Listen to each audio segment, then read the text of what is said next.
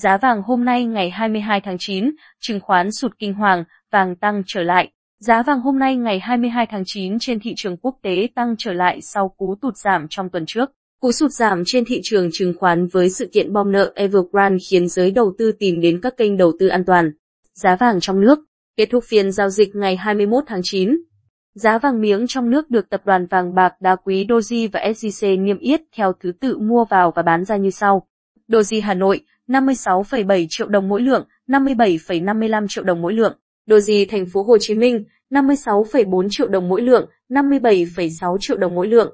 SJC Hà Nội 56,45 triệu đồng mỗi lượng, 57,12 triệu đồng mỗi lượng.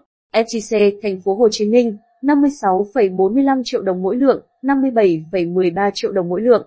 Giá vàng quốc tế Đêm ngày 21 tháng 9, giờ Việt Nam, giá vàng thế giới giao ngay đứng quanh ngưỡng 1.773 đô mỗi ao.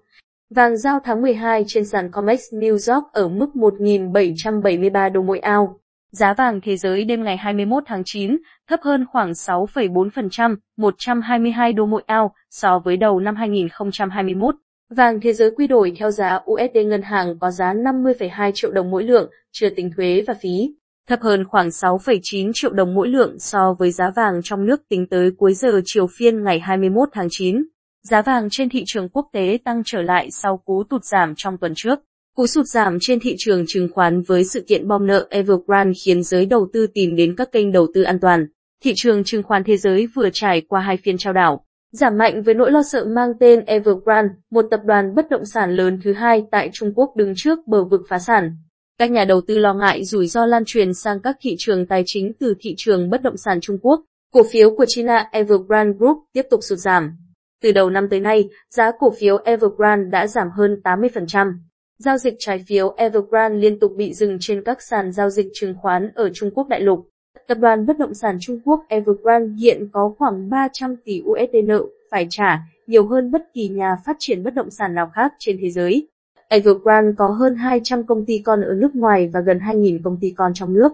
Tập đoàn này có tài sản khoảng 2.000 tỷ nhân dân tệ, tương đương 2% tổng sản phẩm quốc nội Trung Quốc. Dự báo giá vàng Giá vàng đang được hưởng lợi từ sự suy giảm của cổ phiếu trên toàn cầu. Tuy nhiên, một đồng USD mạnh lên đang cản trở đà hồi phục của giá vàng. Giới đầu tư chờ đợi hành động của Cục Dự trữ Liên bang Mỹ, Fed, sau cuộc họp chính sách kéo dài hai ngày.